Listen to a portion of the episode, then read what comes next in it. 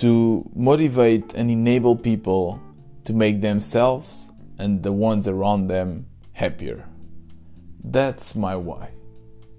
That has been my why for the past six years and has helped me decide between ideas that I want to work on and ideas that I simply don't. Wait, I think for this one I need I need to find a book here. Ah, here. Start with Why by Simon Sinek. This book changed my life. You probably know Simon. He is kind of a legend in the startup world. He has a couple of TED Talks. I guess the most famous one is his first one, The Circle. I think it's called The Circle of Innovation or The Golden Circle, where in the center you have the why, then you have the how, and then you have the what. And he claims that how each company should position themselves to have success. And in this book, he helps you find your inner why. What makes your clock tick?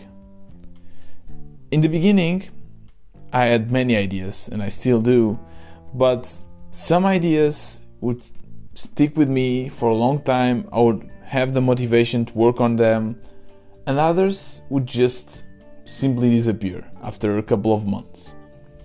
But the issue is that in the beginning I was equally obsessed and excited about the ideas. There was no difference. So it was quite hard for me to figure out which ideas I should pursue and which ideas I should dr- just drop. What I did while reading this book was that I just got a piece of paper and wrote down every single idea that I had in the past. Every project that worked, every project that failed, every project that I had the motivation until the end, and every project that I didn't. And I circled all the projects that kept me motivated and figure out or try to figure out what was the common center here. What was the commonality between all of these projects?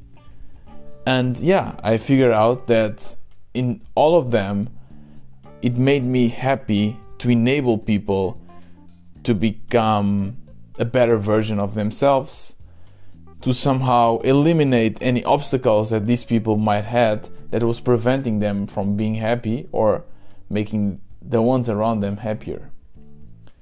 Let's take, for instance, the first project I talked about in this podcast, the n- nasal filter, where I wanted to sell this in the music festivals.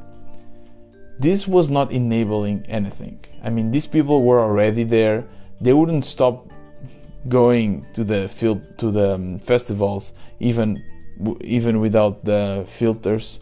So there was not the spark in it. I was excited in the beginning because I thought I could make money, but after a while I just quit but for instance, Changeit, that's a different story.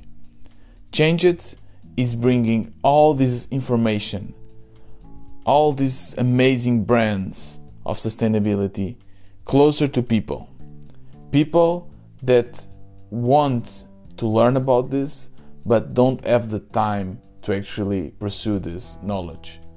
By cutting the middleman, by somehow closing the distance between people and information, I'm making these people happier and more fulfilled. This is what I normally do now. I my process. I basically have an idea. Ideas can come in every situation. It can be in the shower, by the way, great place to have ideas. In the toilet, speaking with friends, while having drinks or just, you know, walking down the street. But you should not act on every idea you have. Let it marinate. Just write it down somewhere and from now on just keep on thinking on it. Like if this idea keeps popping up in your head and you cannot find any reason why not to do it, then check if it fits your why. If it fits your eye, it means that you probably stay motivated time enough to actually see it through. So that's kind of what I wanted to speak about today. Find your inner why. The book I recommend everyone to read is called Start with Why by Simon Sinek.